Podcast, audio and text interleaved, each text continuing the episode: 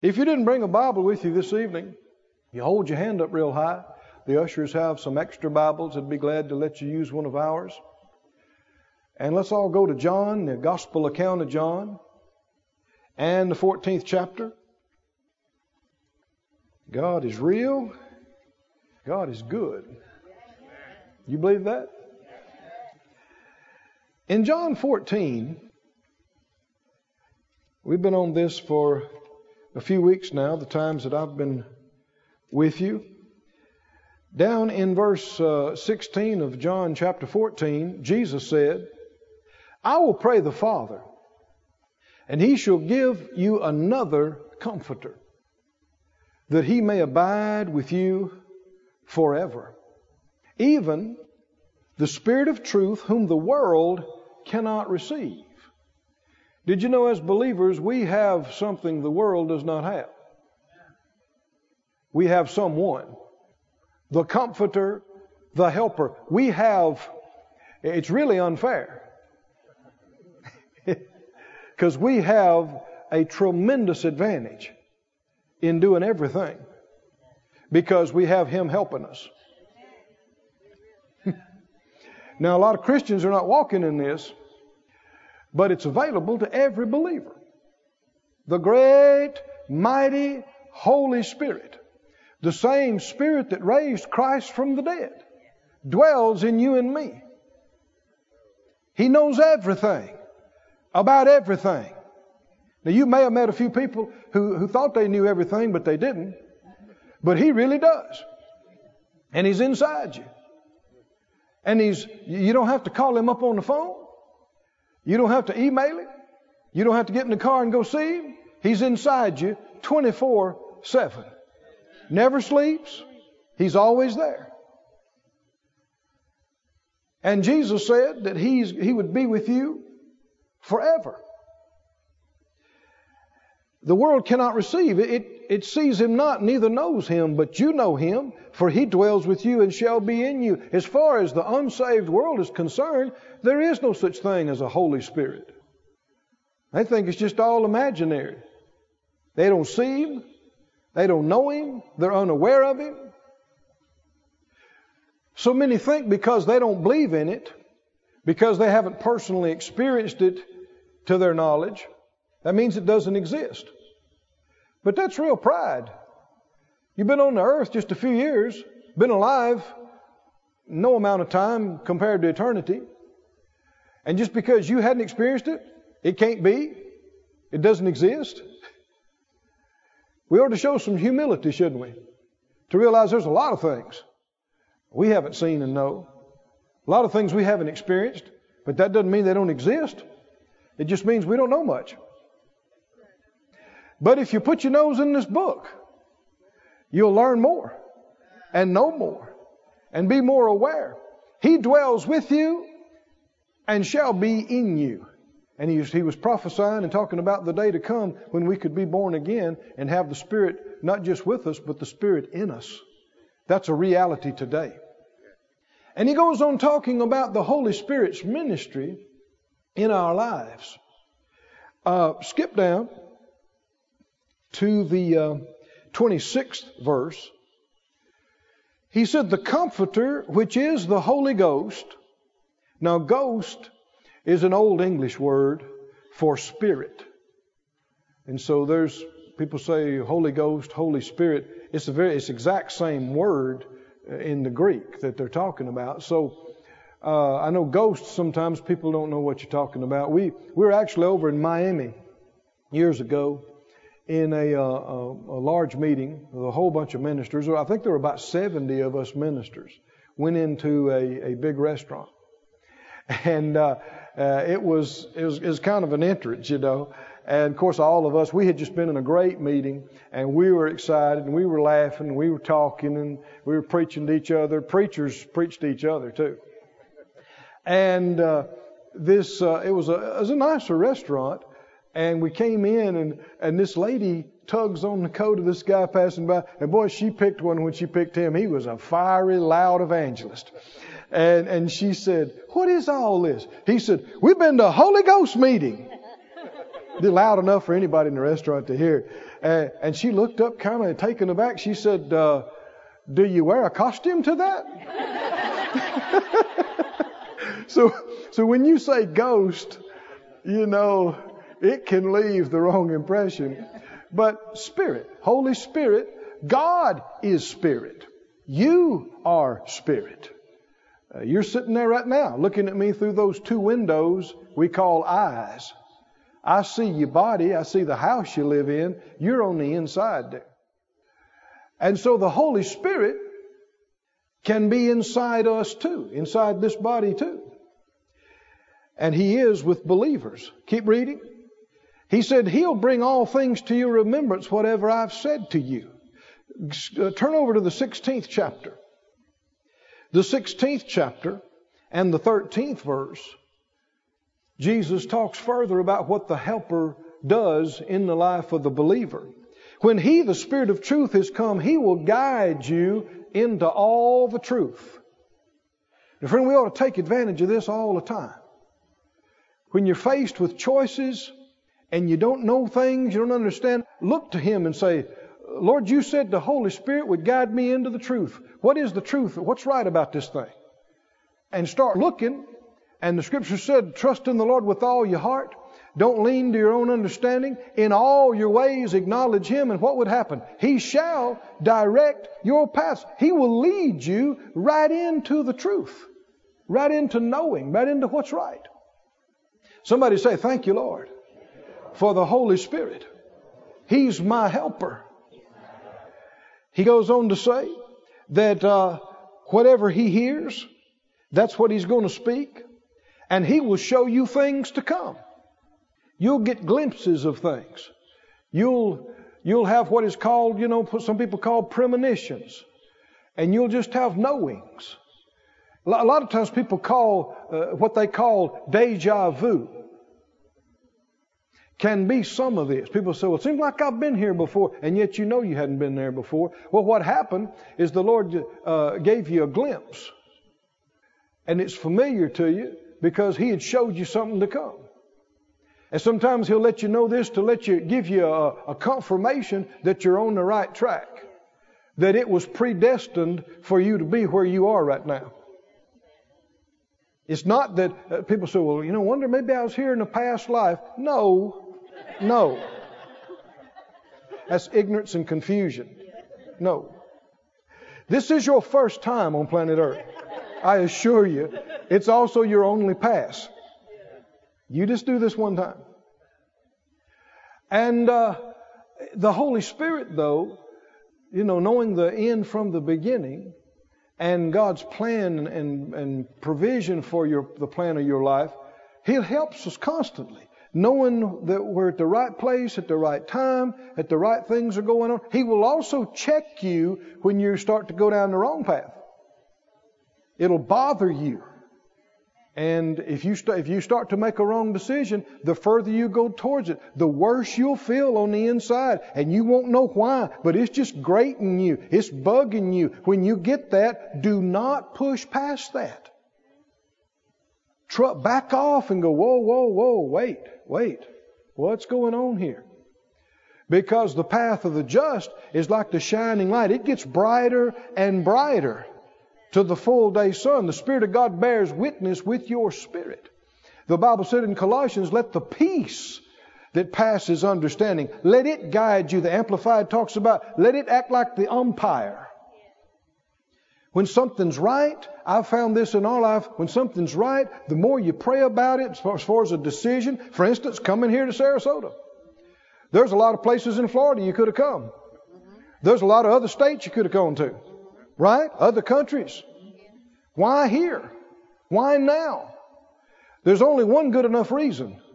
The leading of the Lord. And we, I found if it's right, something, it, there was a point when it came up to Phyllis and I about this place here. We prayed about it. We came down here. We looked. Actually, the first time that we, we had vacationed before down in um, Manasota Key. Uh, but we had we didn't know really anything about Sarasota that much. We'd come through here before, but you know, it was nice, but we've been to some other nice places too. but we, we begin to have a witness. For two years, we knew we were supposed to start a, another church somewhere else in the U S But that's pretty broad too. Yeah. I mean, you got to you got to get narrowed down. And we had actually looked strongly in some other parts of the country, not in Florida. And uh, but there came a point where the Lord dealt with us. No, no, don't look there anymore. Look, look, look over here. Do you remember in the book of Acts that Paul and his company uh, were sent by the Lord? But then the Bible said they started to go over here, and it said the Spirit suffered them not. And then they started to go over here, and it said the Spirit of God basically said no. So what were they doing? They, they were endeavoring to do what he told them, but he's helping them. He doesn't give you the whole picture. I know you wish that he'd just sit down with you and just write it out word for word and hand it to you. But if he did that, it wouldn't require faith. He'll tell you enough to take a step. He'll he'll uh, give you an opportunity, and you look through the door, and he'll go. He'll, he'll direct you. Go through there, and you go. What's over there? Then what? And you'll hear nothing. You'll get nothing, because you will not get the next directions until you take that step. He's very, very big on faith, I'm telling you. Anyway, the first time we knew we were supposed to come here to Sarasota and look about a place to have a church. After, I guess it was after a weekend of meetings there in Branson, was it a Monday morning, I think it was, Phyllis and I by ourselves got in the plane. We came down here. We landed at the Sarasota airport. You know, it's just what, fifteen minutes straight down University here. We had never been in this area here, ever. Didn't know anything about Sarasota to speak of, except maybe driving through downtown when we're on vacation down there. We got a rental car. twenty minutes later, we're sitting in the parking lot out here. Wow.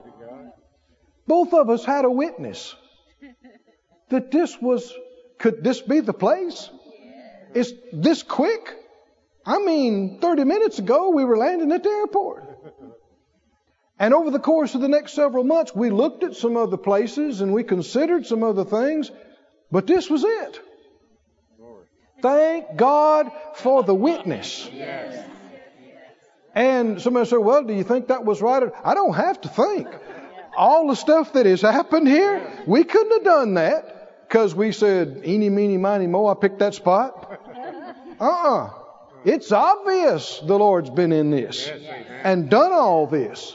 And by His grace, He helped us to find what He already knew, what He already had. And it's not for us to decide what we want to do. That's already been decided for us. We need to discover what God has already predetermined, pre-planned, and mapped out for us. The good life that He's prepared and made ready for us to live, as it says in the Amplified. And who's going to help us find it? Who's going to help us get there? Does anybody know? Who are we reading about? Somebody said, well, I, I don't know if I can find it. I need help. You bet you need help. Big time you need help. But you don't just need help. You have help. Amen. Say, I have help. I, I have the best help in the world. I got the helper himself living inside of me. See, the big deal is not, not why, why won't God talk to people or why won't God lead people? He is. The, the question is, why won't people listen? Why won't they pay attention? Why won't they follow? That's the challenge. But you're, you're going to follow Him, right? You're not going to. Go with me over to the book of Acts, if you would. One of the big problems in Christians not allowing the Holy Spirit to help them to the measure that He, he would is just simply not being aware of Him. You can be a Christian, believe in Jesus, believe in what He's done for you, be thoroughly saved, go to heaven when you die. But you can live like there is no Holy Spirit. You can make all your decisions with your intellect. You can do everything on your own. If you don't look to Him and rely on Him and yield to Him. Everybody say yield to Him. If you don't yield to Him, then His help will not be forthcoming, won't be evident in your life. What we, what we need to learn as believers is how to yield to Him. And how to yield to Him fully. Do you know what happens when you yield to Him fully? You get full of the Spirit. Full of the Spirit. I want you to notice something in Acts, the second chapter. We saw this before, and if this is the first time you've been with us talking about these things, uh, the previous messages are available. You can go online, download them. Uh, it won't cost you anything. If you're in the building, you can go back in the back there at the Word Supply area and, and get a C D or a D V D. It won't cost you anything. And no cost means no excuse for not knowing it, not having it, right? Can't say I couldn't afford it. Book of Acts and the second chapter. We saw when the day of Pentecost was fully come, the Bible said they were with one accord in one place. Who was in one accord in one place? Hmm? Skip back up to chapter one, about verse fifteen. In those days, Peter stood up in the midst of the disciples and said, the number of names together were about one hundred twenty. Was this a significant service? How many would say Acts two was a big deal? And there weren't as many people there as there are here right now. Is this a, can this be a great service? Yes. Absolutely. But it depends on how you think. If most of the people come and think, oh, it's been a long day. Yeah, we'll go over there and take a few notes and go back to the house. Well, if you know eighty, ninety percent of the people feel like that, then that's about what your limitations will be. Or it, it'll be it'll be better than that. It'll be, you know, pretty good. Then that's pretty good faith. You got no expectations. You got low expectations. But then great faith has great expectations, right? And those that hunger and thirst, they're the ones that what? They get filled. They get filled. About one hundred twenty. And man, they had a, they had a service. They had a time. What happened in this great service? Acts two, verse one. They were all there together in one place, in one accord. What happened, verse two? Suddenly there came a sound from heaven as of a rushing mighty wind. It filled all the house where they were sitting. Keep going. There appeared to them cloven tongues like as a fire. It sat upon each of them. Keep going. And they were all what? Filled. Filled with the Holy Ghost. Again, that word's the word for Spirit. Filled with the Holy Spirit. Fill, everybody say, filled with the Holy Spirit. Say it again, filled with the Holy Spirit. Say it another time or two. Filled with the Holy Spirit. Filled. Filled. Filled. Filled. With what? Holy Spirit. Filled. Not, not with hamburgers and hot dogs. Filled, not with foolishness. Filled, not with grief and sorrow. Filled what? Is it possible for human beings to be filled with none other than the Holy Spirit of God? Reckon you'd know it? If you're filled with the mighty Holy Spirit, reckon you'd know that? What happened to them? They begin to speak with other tongues. Still an indicator of people filled with the Holy Spirit today. They begin to speak with other tongues as the Spirit gave them utterance without reading the rest of it. They, they, they spoke in tongues. They spoke in tongues. They all come tumbling down out of the upper room into the midst of all these people. And folks look at them and said, what is going on? And they heard them speak in their tongues. And others said, those guys are drunk.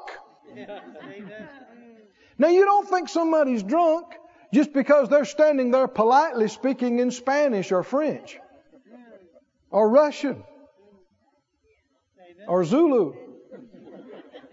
You just think they're speaking in a language you don't understand. You don't look at them and go, drunk. Because they're speaking in a language you don't understand. Something else was going on. Right? They were acting like drunk people. Because they were what? They were acting. They were filled. Filled. Filled. Hold your place here. Look over in Ephesians. They were filled with the Holy Spirit. Ephesians five and verse seventeen. Ephesians five, seventeen says, wherefore be ye not unwise, but understanding what the will of the Lord is. There's a lot of people who don't believe you could know the will of God. But the Bible tells us we have a responsibility to find it out.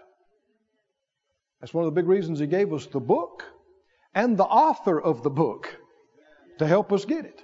Verse eighteen, be not drunk with wine wherein is excess, but be what?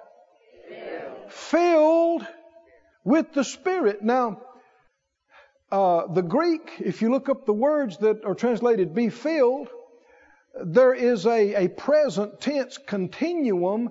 You could say it like this, be being filled. Be filled with the Spirit. And what's the next verse say? That's not, see, it's not a, a period there. Be filled with the Spirit, what?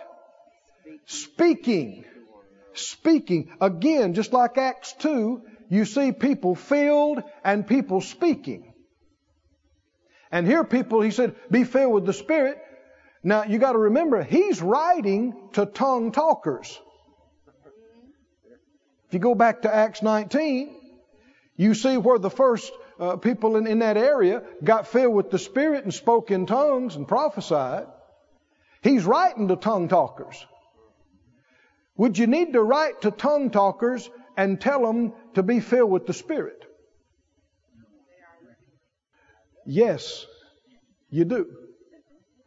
Which is why we're talking about this tonight. The term spirit-filled has been used entirely too loosely and frivolously. You hear people talk today, spirit-filled church, spirit-filled believers, spirit-filled people, spirit-filled choir, spirit-filled this, spirit-filled there. You, you hear, hear people say things like this, you know, did you hear about so-and-so? What? That preacher over there, what? He ran off with the piano player and the building fund, and he's spirit-filled. Uh, not that day he wasn't. And probably not a lot of days before then. Come on, are y'all listening to me now? Why they say spirit-filled? People equate being spirit-filled with somebody that spoke in tongues one time. No. Look with me back in the book of Acts. Acts two four, they were all filled with the Spirit and began to speak in other tongues. Now I want you to look in the fourth chapter of Acts, this same bunch with some folks added to them. Notice what happens to them in Acts four. In Acts three, the man at the, the lame man at the gate beautiful had been miraculously, amazingly healed. And the religious leaders found fault with that and got really upset. And they, uh, over in the fourth chapter of Acts, after they had uh, threatened them and done other things, Acts four twenty-three, being let go, they went to their own company and reported all that the chief priests and elders had said, and they started praying. And in verse twenty-four, they're praying to God a prayer, And they continue in verse twenty-nine in their prayer. They said, "Behold, Lord, their threatenings, and grant unto your servants that with all boldness they may speak your word." Again, speaking. Here he mentions speaking with boldness. And uh, the, the, the leaders had told them to shut up and never preach like this again and don't do anything like this again. And they come back and ask the Lord to help them to be stronger in it. They're not backing off. Even if it means their life, they're not. You know, we ought to think exactly the same way today. Right? We ought to be willing to believe this and do this, uh, no matter what it costs us. In verse thirty, he said, "By stretching forth your hand to heal, and that signs and wonders may be done in the name of your holy child Jesus." Let me just pause right here. What if it's not his will? Yeah, but what if it's not his will to do that? Obviously, it's his will. Right? Not only it was it obviously his will, he inspired them to pray it. They prayed a lot of prayers that we never heard anything about. The Spirit of God had this recorded for us so we would always know this. How many think it'd be right okay to pray the Bible? Just pray right out of the Bible. Yes. Well, just do it right now. Say it out loud, "Lord, Lord, stretch forth your hand to heal. In this church, in this area, and that signs and wonders would be done by the name of your holy child Jesus." You reckon it's his will to answer that prayer and do those things? Certainly it wouldn't be in the book. I mean, if you can't pray the Bible, what can you pray? And yet you've got all kind of religious leaders that'll say, "Well, now, it's not always his will." Why didn't he say, then, except for the ones that it's not your will? And then how are we going to pray for people in a healing line? We'd need to get an individual revelation before we pray for each one. Somebody said, "Well, pray for me to be healed." Well, I, I got to first find out if it's God's will for you to be healed. And you ought to find out before you go to the doctor, too. Because if it's God, if it's not God's will for you to be healed, why would you be go, go try to spend money and try to get healed? Try to get out of the will of God. See, people only believe dumb stuff like this in church. They don't believe stuff like this when they go to the doctor or the hospital. Or they, they, they're trying, they're doing their best to get healed. Then they'll come to church and get all solemn and go, "Well, you just never know. It might not be the..." It's hypocrisy. Believe what you believe and act like you believe what you believe. I'm so glad I don't believe that. I believe in being healed. So I'm going to be, I'm going to be healed. I'm going to full out to be healed. Right? Anything that can help me. Let's get her done. Let's get healed and stay healed. I believe in being blessed and having your needs met. People say, "Well, I don't believe in all that." Well, then don't do it. Practice what you say you believe. If you believe in being broke, then be broke. Don't be a hypocrite. But I'm so glad I don't have to practice your beliefs. I believe something different. I like what I believe. Back to my scripture here. They, they're praying this prayer to the Lord. And then in verse thirty-one, when they had prayed, the place was shaken. God shakes people.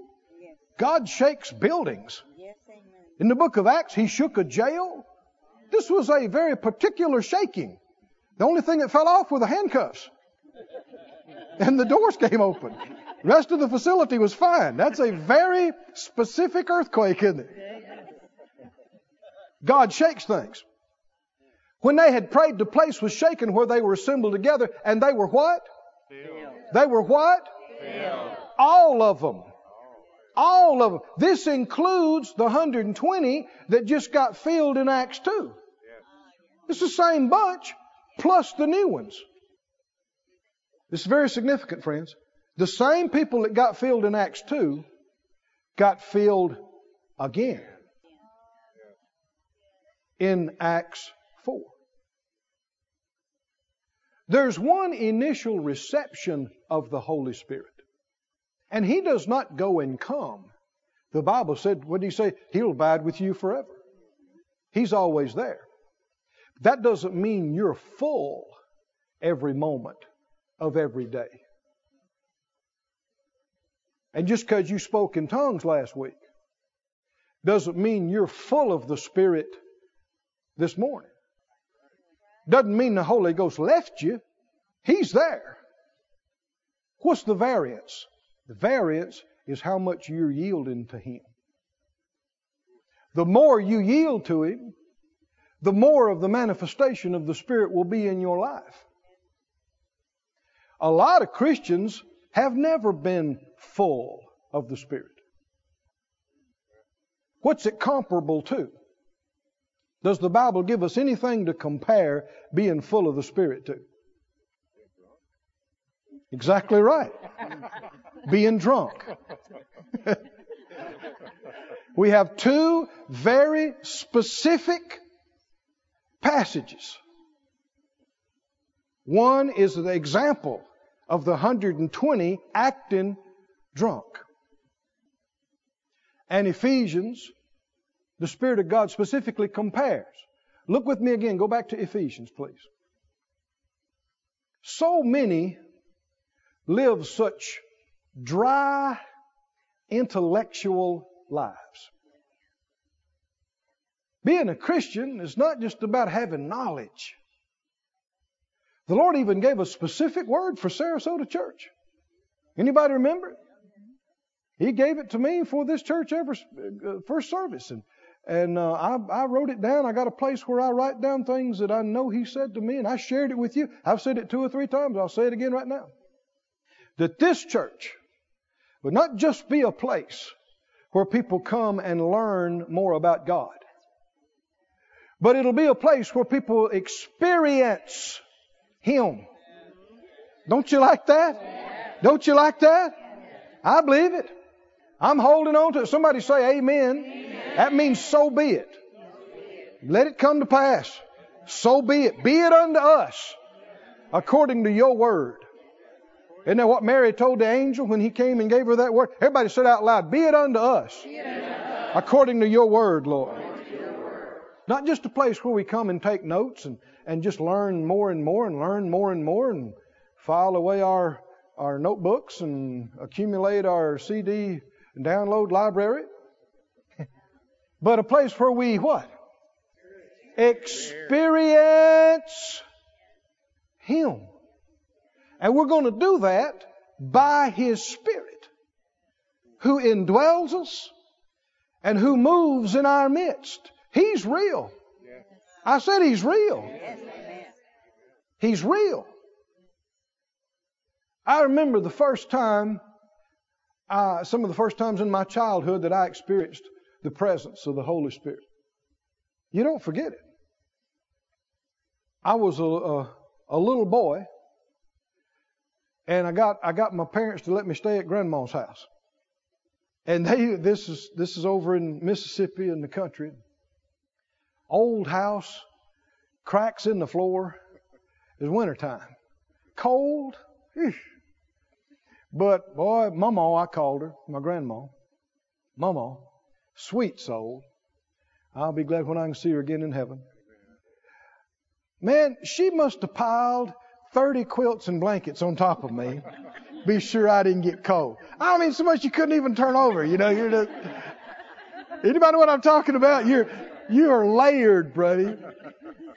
But it's cold enough, you you know, you'd blow your breath. You could see in the room. It's just cold old house. They'd build fires, but it didn't do much good, you know, and it really got cold.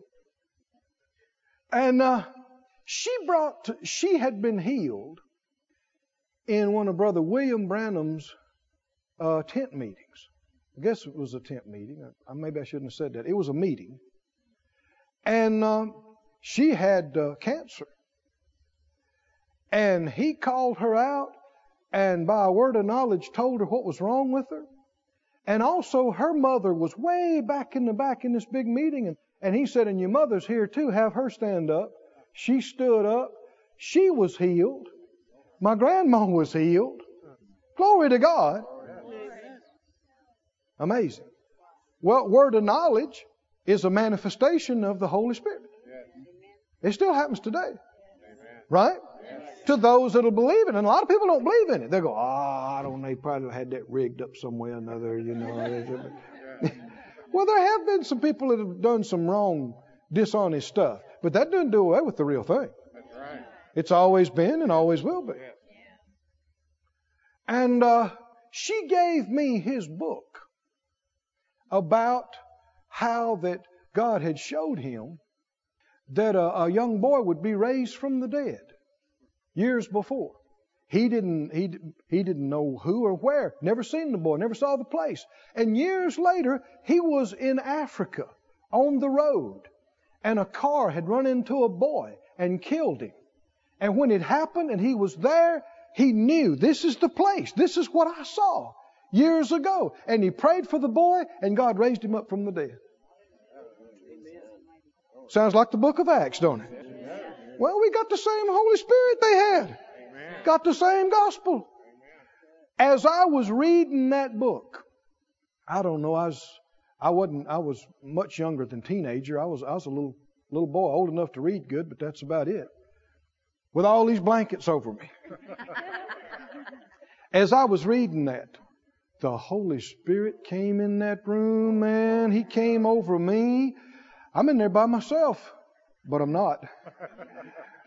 Tears ran down my little cheeks.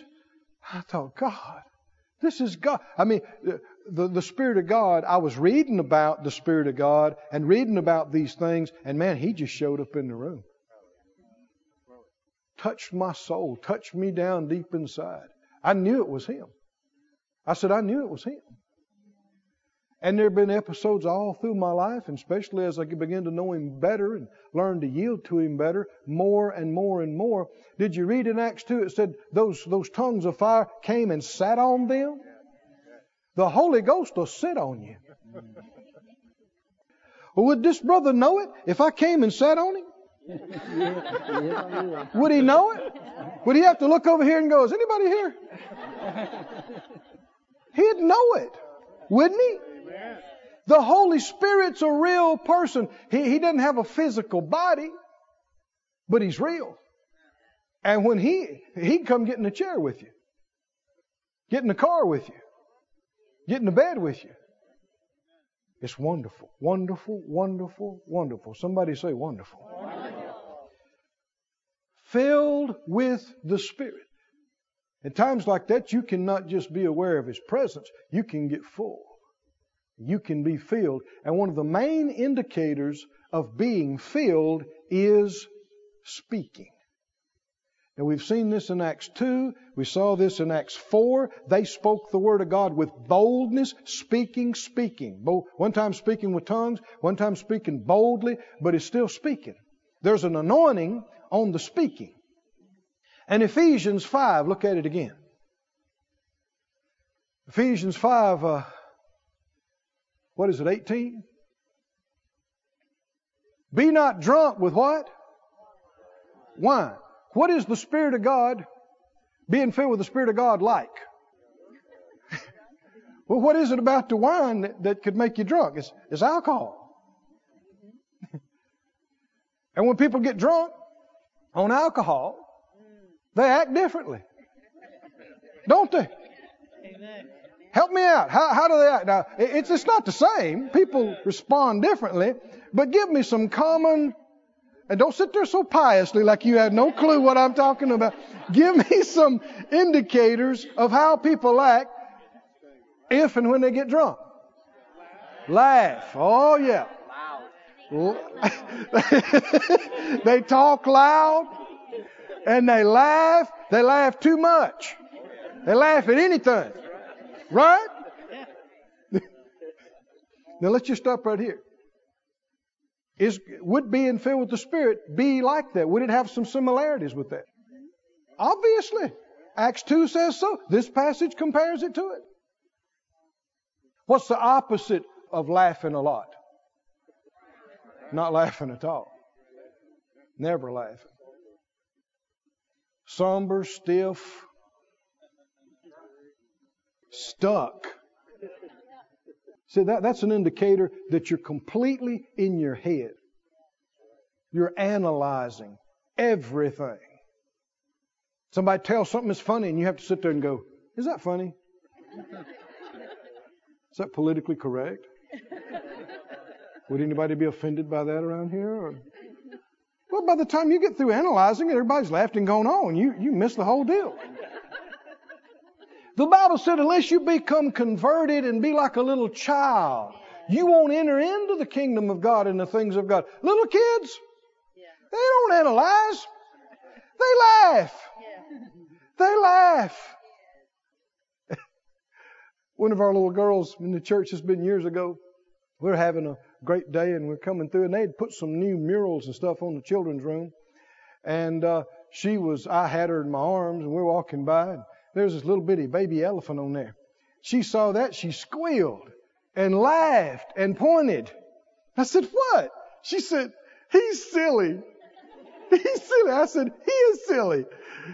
And I laughed with her and realized that, you know, people that study these things tell us that little ones laugh scores of times a day, sometimes hundreds of times a day. And by the time people get all grown up, they may not laugh a dozen times in a week. What happened to them? Oh, they, they got educated and they got, they're aware of the problems of the world. Like you could solve them by worrying about them. You know what Christians are in desperate need of? A drink. A drink. But I'm not talking about whiskey. Or, I'm talking about a drink of the Holy Spirit. And to drink and drink until they begin to loosen up and they begin to get free and they begin to turn loose of the fears and anxieties and worries and inhibitions. Because I assure you, heaven is not a bunch of people standing around politely going, looking at each other, wondering what to do. I'm telling you, what do you think? When the angel choir breaks loose and sings, what do you think the saints do? I'm telling you, it's off the chart how they praise God and they shout and they rejoice and they give glory to the King of Kings. All of these fears, what will they think? I don't know if I want to raise my hand or not. There is so much junk. People start to begin to grow and begin to loosen up, begin to get aware of the Holy Spirit a little bit. They go, praise the Lord. And they go, oh. Did they hear that? You better hope so. Jesus said, you need to confess me in front of men. Didn't he? And I'll confess you in front of the Father. Look at it again, Ephesians five nineteen. Don't be drunk with wine. You don't need to be going around getting drunk on alcohol. No good comes out of that. But you know, you do need to be filled with the Spirit. They're obviously comparable. Be filled with the Spirit. What's the very next phrase? Speaking, Speaking to yourselves in psalms and hymns and spiritual songs, singing and making melody in your heart to the Lord. This is something else drunk people do. They sing. Even if they would never, ever, ever sing in front of people, they get drunk enough, they break into song. It can sound like a cat hollering in the alley. It can be totally out of tune and off pitch. They could care less. Sing dumb stuff. Roll, roll, roll your boat. Why? Because they're having fun. They've got free. And they just hit them to sing. So here we go. Come on, sing with me. Yeah. Listen, friends, listen. There's something in every human being that wants to be free and high. Yeah. And that's why there is this gigantic problem with alcoholism and drug abuse and every other thing, addiction. People want to feel good, and they want to get high, and they want to get free. And that in and of itself is not wrong. Didn't know you was going to hear that in church tonight, did you? The desire to get free, to get high, is not wrong. God put it in you. It's what you reach for to get the high. It determines whether it's wrong or not. And you can tell what's wrong by what it does to you. Getting high, getting drunk, popping pills, shooting, snorting, smoking to get high is a poor, poor, poor, poor, poor, poor substitute for the real thing. There is no high like the Most High. There is no drunk like being filled with the Holy Spirit. Oh, glory to God. I said, glory to God. Glory to God. I've noticed myself in the times that I've been closer to the Lord and more full of the Spirit, I'm quicker and easier to laugh or to cry. I'm quicker to respond to, to joy. But the more crabby you get is, is indicator of the more fleshy you are. And I don't care if you spoke in tongues yesterday. You have other indications that you are nowhere near full of the Spirit. You're full of being annoyed. You're full of worry. You're full of fear. You can be full of all kinds of things. You can be full of soap operas. You can be full of sports statistics. You can be full of all kinds of things instead of God. Oh, but friend, there is a real experience. I said a real experience. I'm not talking about theory. I'm talking about experience of being filled to overflowing with the Holy Spirit. Hallelujah. Did you know you could tell your car was full of gas if you didn't have a gauge? Let me go over again this real slow. I said, did you know you could tell if your car or truck was full of gas even if you had no gas gauge? Can anybody tell me how you could know? How could you know? You take that nozzle and you stick it in. And you just pump and you pump. Wonder if it's full. You don't got to wonder. Just keep pumping. Right? Wonder if I'm getting close to being full. You don't have to wonder. You don't have to reason. Just keep pumping her in, pumping her in. And when it gets, when it begins to get full, it'll start kicking back out the mouth. And when it's flowing out of the mouth, what do you know? It's full. And when you yield to the Holy Spirit, yield to the Holy Spirit, yield to the Holy Spirit, how do you know you're full? One of the chief indications, it'll start kicking out of your mouth. Speaking in tongues, speaking the Word of God boldly, singing psalms and hymns and spiritual songs, praising God, thanking God. Hallelujah. I, uh, years ago, I saw this, and I saw that it's not up to me to, to beg God and try to get Him to do something. How you get drunk on wine? By taking a drink? No. No. What do you got to do to get drunk on wine? You got to drink one. Then you got to drink another one. Then you got to drink another one. Right? And drink another one? Well, how do you get filled with the Spirit? Same way.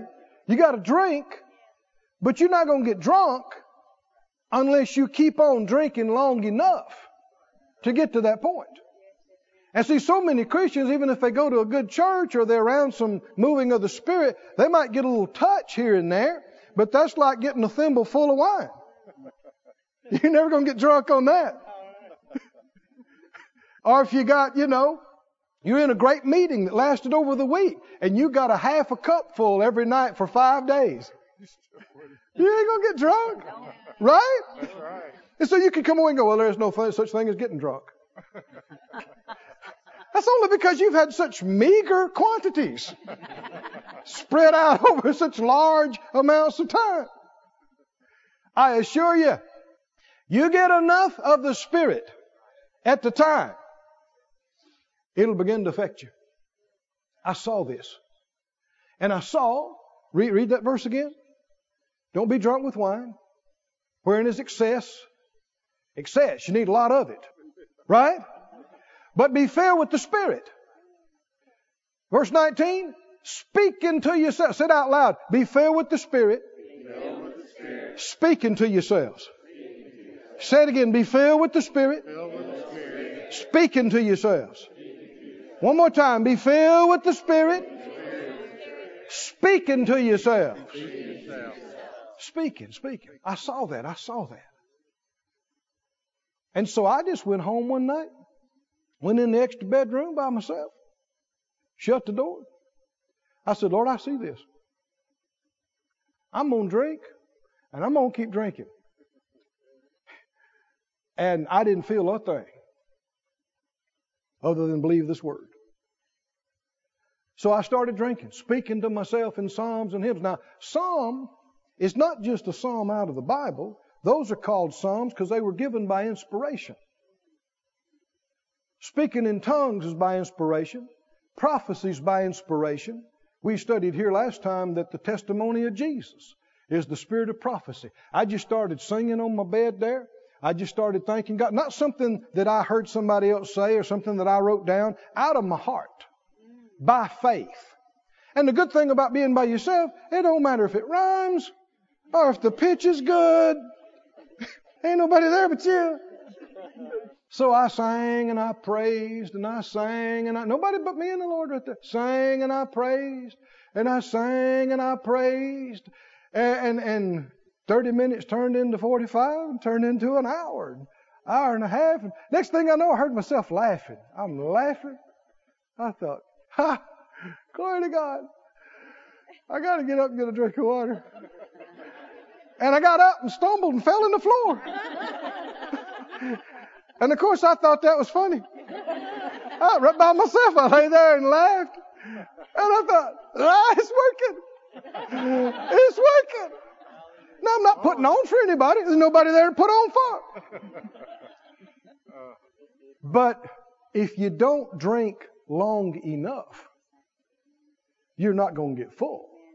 You're not going to have these drunk symptoms indicators. Let me tell you a good practice. Now, you can't do it all right now, but if you want to, you can do it when you get back to your house. I recommend driving home first and then do it. The Psalms, he said, speaking to yourself in psalms, hymns, spiritual songs.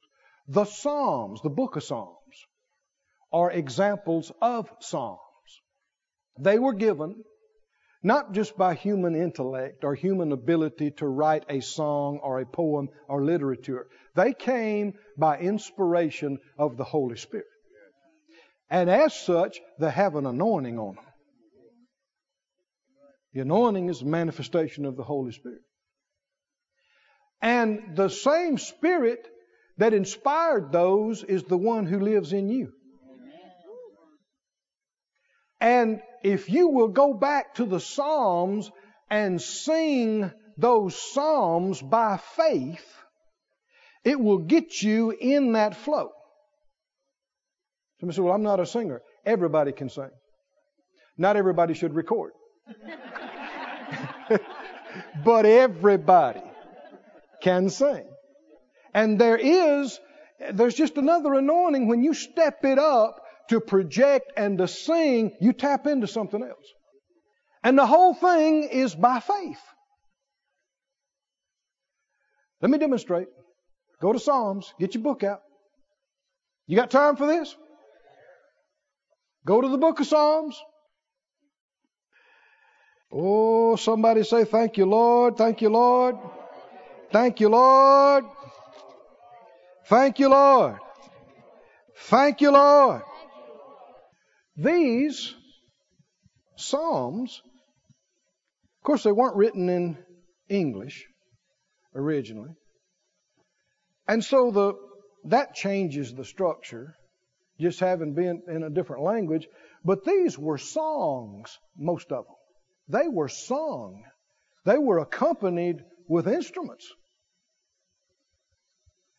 And if you by faith will sing these, let's go to the back of the book for time's sake. Psalm one forty-eight, one forty-nine, and one fifty, we're going to sing them. And then, if you will, you can sing Psalm one fifty-one. You'll be in the flow. And if you will, you can just keep going. Somebody said, what, what is Psalm? I don't see no Psalm one fifty-one yet. Exactly. That's your song. I don't know what it is. Exactly. You sing it by faith. What does it have to be about? Anything. Praising God. Speaking His truth and giving Him glory. And ever how much faith and your heart that you put into it, it'll be that measure of spirit and anointing that you'll tap into. It's like some wines have very low alcoholic content. Right? You can drink a jug of it and hardly feel anything. Other beverages, high alcohol content. Just one big glass is, whew, too much.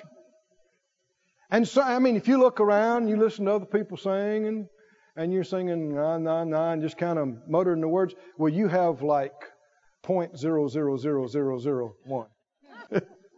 Y'all with me, friends? Yeah. But if you do it with enough of your heart and enough of your faith, the content's higher.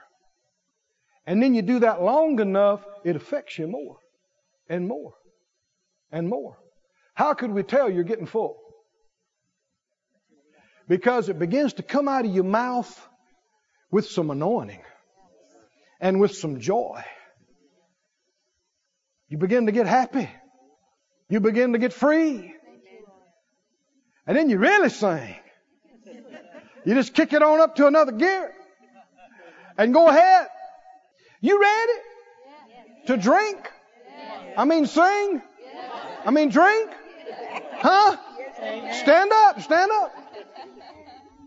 Stand up. Glory to God. Give us a key there, Brother Sky. What key is Psalm one forty-eight in? Yeah. Yeah. Key of F? Yeah. Well, that was good to know, wasn't it? I'm going to get my microphone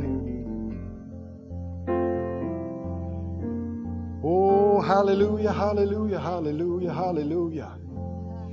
What if you're if you if you're just silent and you watch me? What does that mean? That means I'm drinking and you're not.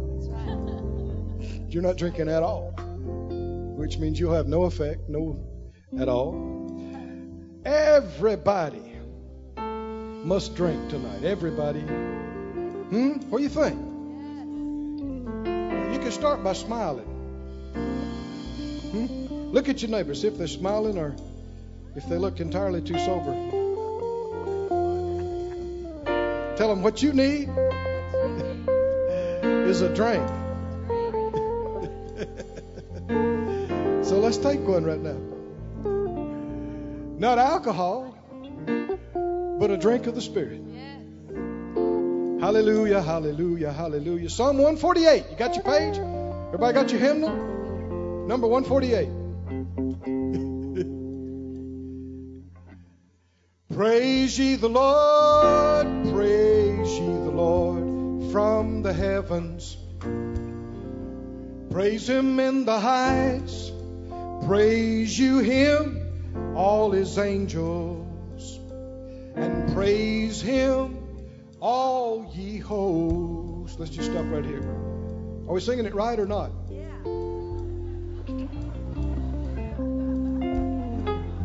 Huh? Yes, we are. You know, God doesn't listen to pitch. He's not, he's not paying big attention to pitch or your cadence or your rhyme. You know what? He's listening for your heart. He's listening for your heart, for some love, for some faith. And you can't give him that with your mouth shut. So let's let's put some in it. Praise you, him, sun and moon. Praise him, all your stars of light. Oh, praise him. Praise him, praise him, praise him. Verse five, let them praise the name of the Lord, for he commanded, and they were created. Praise the Lord, praise the Lord. Everybody say praise the Lord. Verse six. He also established them forever and ever. He made a decree which shall not pass. Praise the Lord. Everybody sing, praise the Lord. Praise the Lord. Verse seven. Praise the Lord from the earth, you dragons and all these. Fire and hail, snow and paper, stormy wind, fulfilling his word. Everybody say, praise the Lord. Verse nine.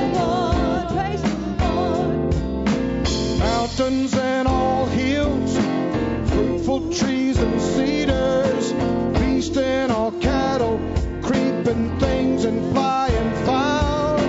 Praise the Lord. Everybody sing and say, praise the Lord. Hey, singing, praise the Lord. Everybody sing and say, praise the Lord. Well, now you got to move a little bit when you drink. Praise the Lord. Everybody say, praise the Lord. Verse eleven. Earth and all people,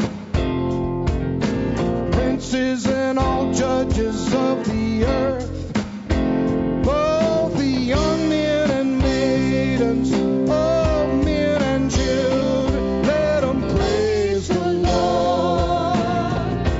Everybody sing, praise the Lord.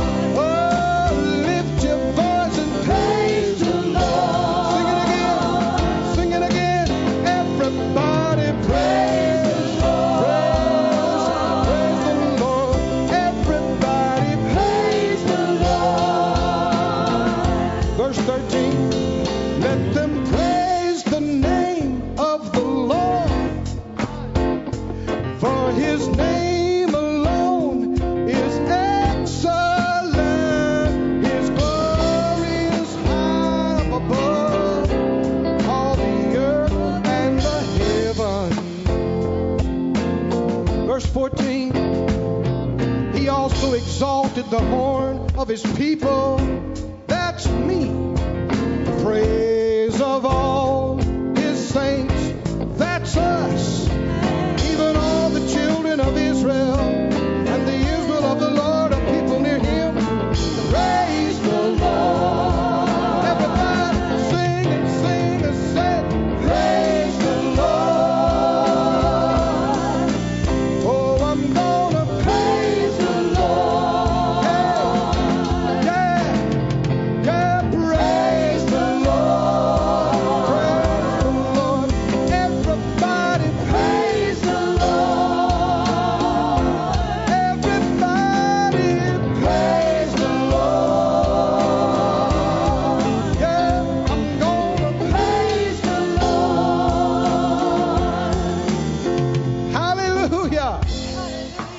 I already see bigger smiles. I already see a little more movement. We just did that for what? A couple of minutes. What if you did that for an hour?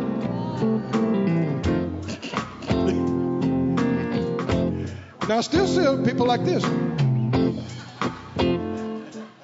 What's going on there? It means we're saying, hey, drink. You're going, take a drink.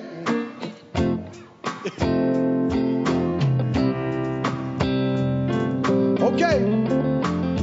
Two more to go. All right. Now, Psalm one forty-nine goes different from one Psalm one forty-eight, I'm sure. How's it go?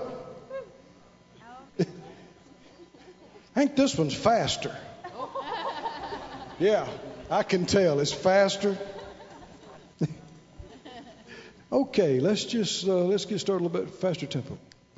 Oh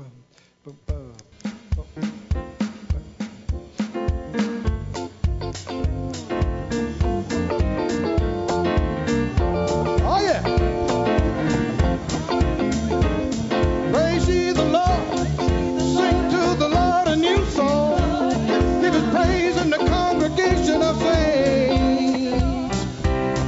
Praise ye the Lord, sing the Lord a new song. Give His praise in a congregation of the saints. Come on, you gotta help me out. Praise ye the Lord. Praise ye the Lord. Sing the Lord a new song. His praise in the congregation of the saints. Come on, praise ye the Lord. Sing to Him a new song. Give His praise in the congregation of the saints. Verse two. Let Israel rejoice in Him, in the one that made Him. Let the children of Zion be joyful in their King. Let Israel rejoice in Him that made Him. Let the children of Zion be joyful in their King. Praise ye the Lord. Praise ye the Lord, sing the Lord a new song. Praise ye the Lord, praise ye the Lord, sing unto the Lord a new song. Praise ye the Lord, praise ye the Lord, sing unto the Lord a new song. Praise ye the Lord, praise ye the Lord, sing unto the Lord a new song. Come on, sing that part again. Praise ye the Lord, praise ye the Lord, sing unto the Lord a new song. Praise ye the Lord, praise ye the Lord, sing unto the Lord a new song.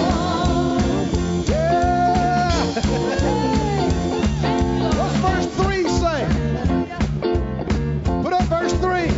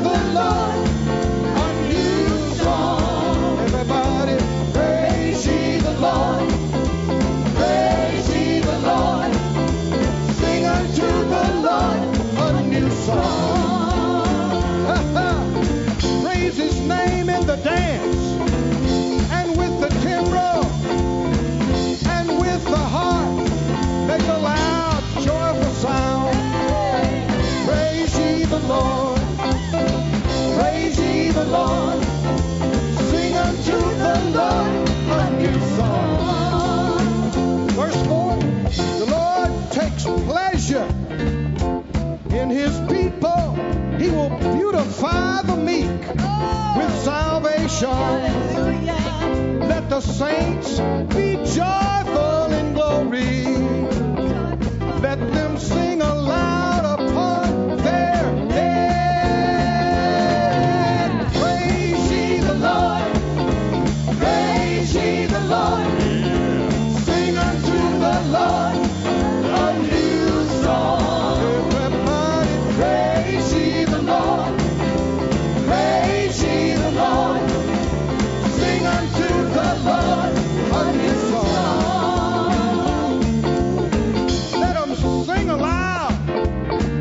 Joyful in glory, joyful, joyful. And sing aloud right up on their beds. Let the high praises of God be in their mouth and the two-edged sword in their hand. Praise ye the Lord, praise ye the Lord, sing unto the Lord. Lord, praise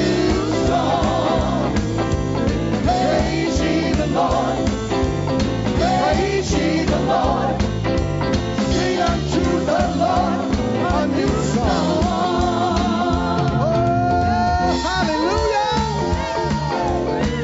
Oh, thank you.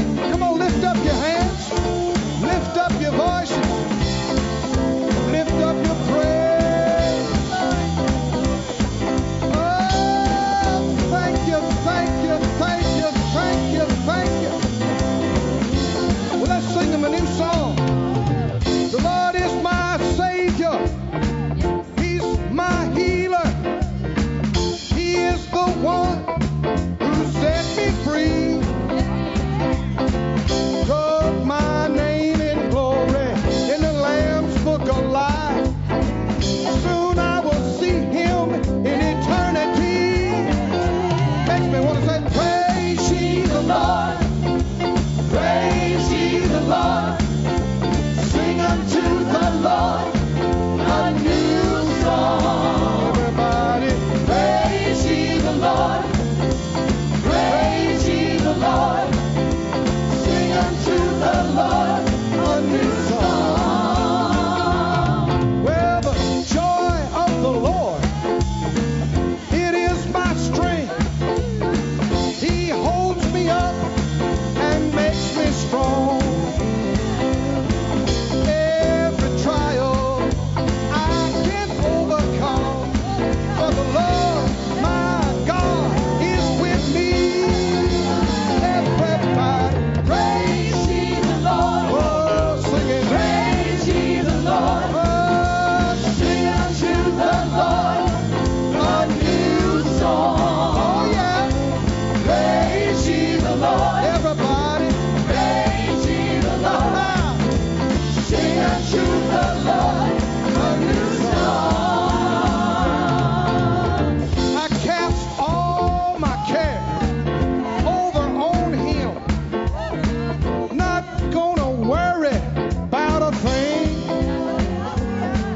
'cause the Lord is on my on the throne. He cares for me. Why should I fear anything? Praise ye the Lord, praise ye the Lord, sing unto the Lord a new song. Everybody say, praise ye the Lord, yeah. Praise ye the Lord, oh, sing unto the Lord a new song.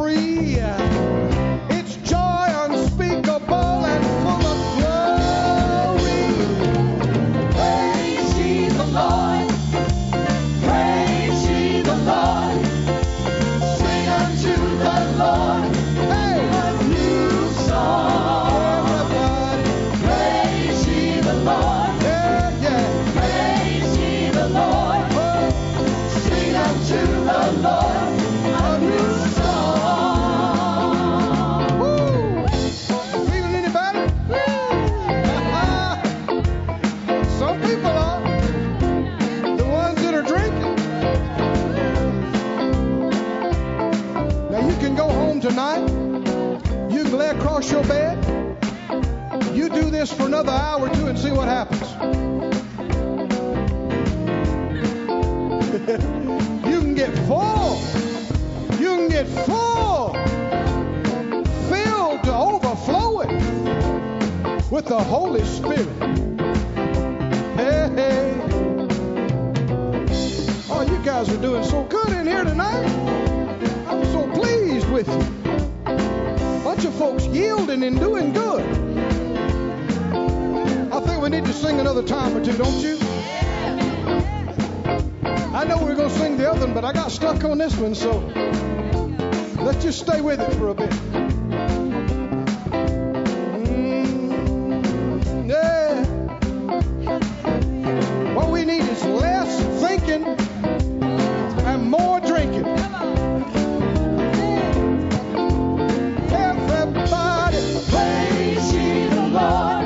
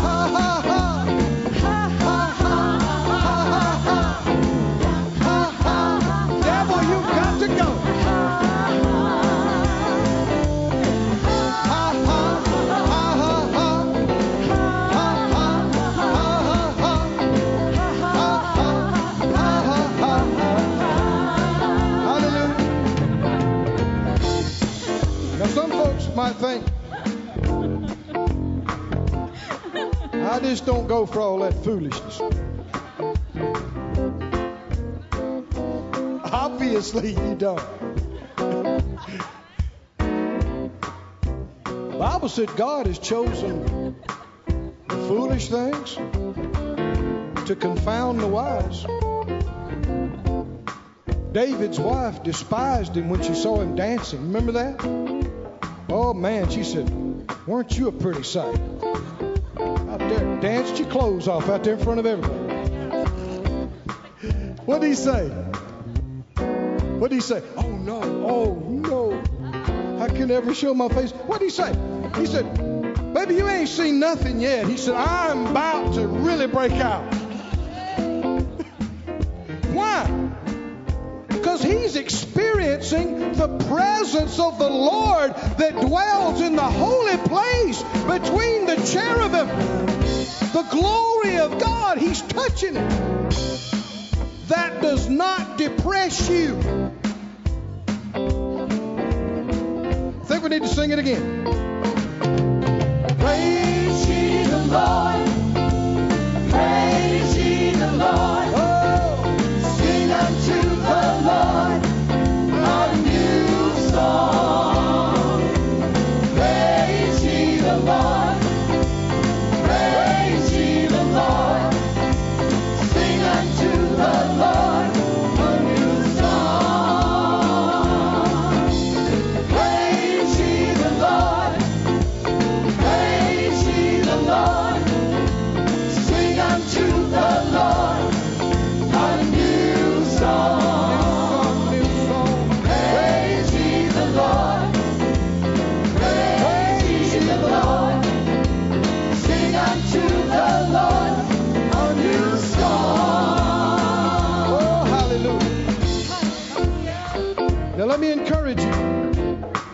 Don't just go back to your house, your apartment, wherever, and just dive back into a bunch of secular, worldly stuff. Do this some more when you get home. Just pick right up.